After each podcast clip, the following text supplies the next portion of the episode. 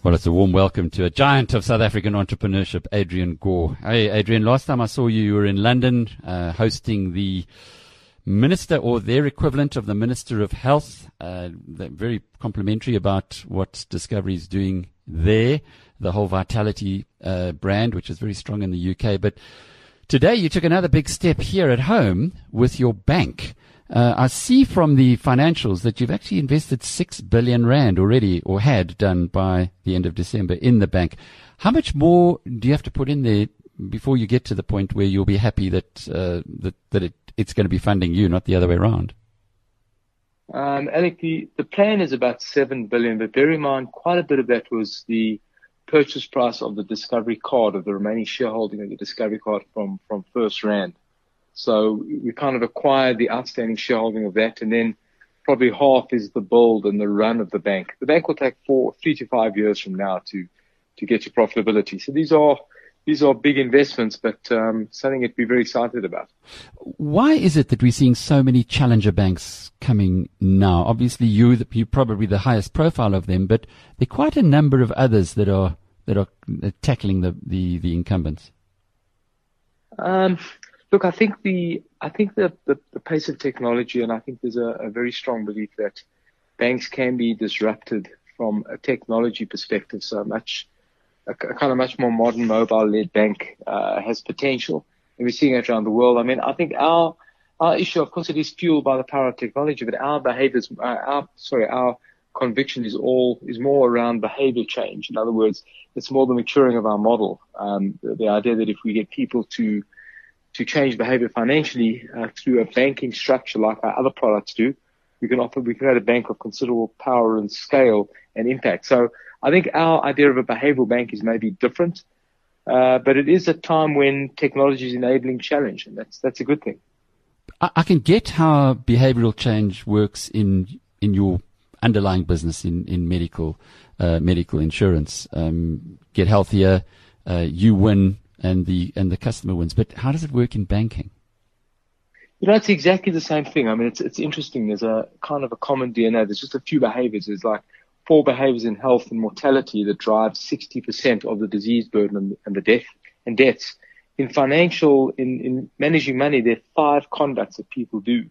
You know, unsecured debt, uh, not having any kind of coverage for a for a kind of for bad times, not providing for retirement. These few decisions people make, and they're generally based on the same kind of behavioral biases, lead to the, financial difficulties and defaults. So it's exactly the same. I mean, just the manifestation in health. You do healthy things, you earn vitality points. It gives you incentives and rewards. In the Discovery Bank, you manage your money well. In these five categories, you get vitality points, and it gives you and it gives you a status, and you get better interest rates and, and higher incentives. So it's exactly the same kind of behavioral biases, but it's it's uh, it manifests slightly differently. But we've developed a bank, Alec, that actually works on manage your health well and your money well, and you get really stacked rewards that are very powerful. So the idea is really to share value at a considerable scale.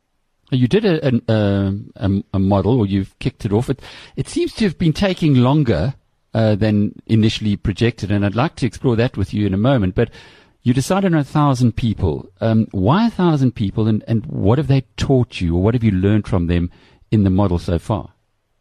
Um, it, it, actually, look, it has taken us longer. You know, we, we had a kind of a beta program running till about March, April, and then we, we wanted to roll out broadly, but we, we got to a thousand. There was nothing magical about it. It was just getting to a point where we felt that the, all the structures had hardened and got to a point where we'd learned most lessons we needed to learn. Uh, the, the, the issue is we built a very complex bank. I think, I hope for our customers, it's very simple and very appealing. Um, but you know, the Discovery ecosystem is is a is a mass affluent bunch of clients, of three million customers. Uh, these are people who spend considerable amount, save a considerable amount, require credit, um, highly engaged. So we had we've had to build a bank that is a, a it's, it's not it's it's a startup, but it's not a you know kind of one product bank. It has to do all of these things from the get go. So quite a challenge for a startup. Then you overlay you overlay the behavioral aspects and the rewards and all the vitality structure. So we, we spent one and a half million hours building the systems at 120 interconnected systems backing the bank. So, so we, we kind of got to the thousand customers. The key issue for our clients is we're trying to get to like three or four clicks per, per task, you know, It's simple to use. It's, it's beautiful to use. It's mobile led. So, so we've learned over the, over the last number of months, and that's why it's taken us longer. We should have been out quicker. I think we should have been out. We should have been we are now in April.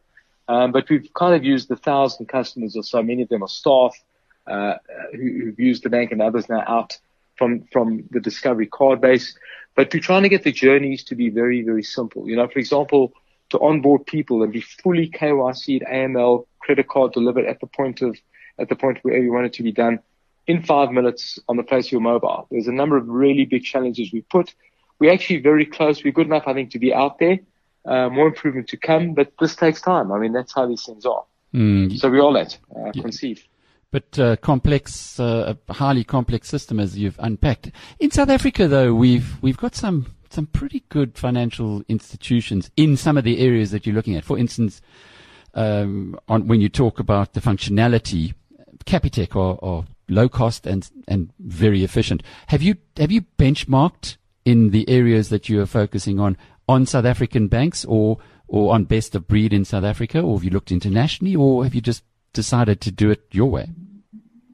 You know, we've we've uh, no no no we've we've tried our best to to obviously to benchmark and listen and learn. Our, our banks are exceptionally good. They really are. Um, you know, our, our our analysis shows there's three areas of competing: interest rates, incentives and rewards, and costs, bank fees.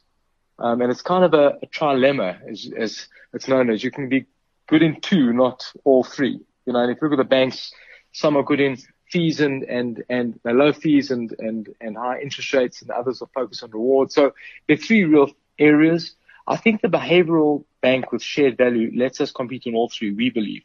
So we have benchmarked very carefully. I mean, our focus on, it's a deposit bank, so we'd like to offer really good interest rates on deposits. So if you've, if you've, all lazy balances can earn up to 7% interest if you, if you're managing your money well. This idea of dynamic interest rates really provides us with a very powerful competitive issue.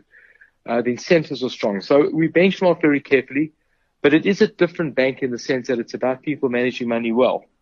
Uh, and if they do, the, the value should be unprecedented. That's the idea. Now, your chairman, Mark Tucker, is also the chairman of HSBC, the biggest bank in the world. Is he watching this carefully, or is there a conflict of interest here? Uh, you know, the bank the bank has its own board. Uh, so Mark Tuck is chairman of the overall Discovery Board. Obviously, he's watching the bank uh, in terms of governance and, and making sure that that that we we kind of perform in line with what we should be doing. Uh, there's no conflict. He's not involved directly in the bank. Um, but one thing I must say for uh, him, the Discovery Board, myself, we we are being very very cautious. So this issue being a few months late, we've taken a view this is a, you know, this thing will hopefully last for decades and longer if we get it right. Uh, we don't want to do anything. A bank is a very, very complex uh, institution. It's got to be brilliant, conservative. So I must say the governance guidelines throughout all of Discovery around the bank has been caution and being careful. Mm. But, uh, you know, I just want to uh, continue with that theme because Mark Tucker here he is, the chairman of the biggest bank in the world, is is on Discovery's uh, chairman of your company. And another story that kind of missed many people was another of your directors, Rob Enslin, uh, who presumably is a South African, has left your board because he's gone to go and run Google's cloud. Now it's a huge position in the whole, from a from a global perspective. How do you get these guys to to come and play with you? Um, Listen, I think, you know, we, we Fizzy Robert Enslin is a South African. He's, a, he's an amazing South African, extremely helpful and proud of the country, but he's, he's been like the 2IC at SAP for a long time. He's done a, he's done a great job Then now as a Google Cloud. But we've, you know, I think we've, we've, we've pioneered globally around this idea of shared value. And I think our, the organization, although small by international standards, is pioneering globally with great partners. So I worked with Mark at AIA and the Prudential, you know, and the partnership. So we, you know, through our, kind of global reach working with, with, I think, the biggest and best in different areas, we have had these guys involved in our ecosystem. It's helped us tremendously. Mm, indeed, it must have. Adrian, just to close off with your your days, how much time were you able to spend on the bank now that it's it's getting to the point where um, six sevenths of the investment has been made financially, at least? Um, look, you know, we've got a lot on the go. We've got like four. We've got the South African kind of composite, as we call it. The UK takes a lot of our time, our platform of vitality with our partners in China. So there's four kind of distinct strands. I'm spend a lot of time all of them, but the last number of months have been very much on the bank. It's a very, it's a good, it's a strong team with Barry Hall as our CEO. Um, so I'm spending a lot of time on it. I mean, it's in a very important phase now for the next year. Um, very important stuff.